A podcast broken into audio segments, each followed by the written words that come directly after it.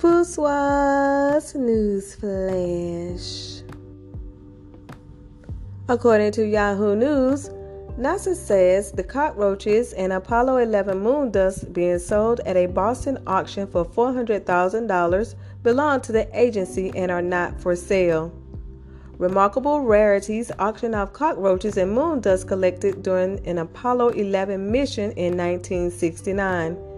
The auction materials were used in an experiment to determine if lunar rocks contain any pathogens that could threaten terrestrial life. NASA's lawyers argued that the materials are not theirs to sell and belong to the federal government. NASA has halted the sale of moon dust and cockroach carcasses, which were collected during the 1969 Apollo 11 mission at a Boston based Remarkable Rarities auction. Samuel L. Jackson calls out Clarence Thomas for leaving interracial marriage off list of targets. Samuel L. Jackson is weighing in on the fallout around the Supreme Court's latest ruling.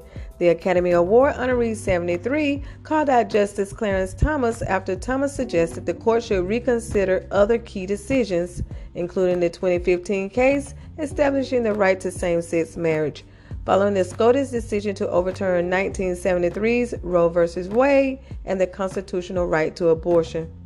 Quote, How's Uncle Clarence feeling about overturning Loving v. Virginia? End quote. Jackson wrote Friday on Twitter, referring to the landmark 1967 ruling that found interracial marriage bans unconstitutional Justice Thomas, 74, a black man, has been married to wife Virginia Thomas, a white woman, since 1987. In world news, at least 21 teenagers in South Africa tavern died under mysterious circumstances. At least 21 teenagers, the youngest possibly just 13, died this weekend after a night out at a township tavern in South Africa. Many are thought to have been students celebrating the end of their high school exams on Saturday night. There were no visible wounds on the bodies. Officials have ruled out a stampede as a possible cause and said autopsies would determine if the deaths could be linked to poisoning. Crowds of people, including parents whose children were missing, gathered on Sunday outside the tavern where the tragedy happened in the city of East London while mortuary vehicles collected the bodies. Senior government officials rushed to the southern city. They included National Police Minister Cele, who broke down in tears after emerging from a morgue where the bodies were being stored. It's a terrible scene, he told reporters.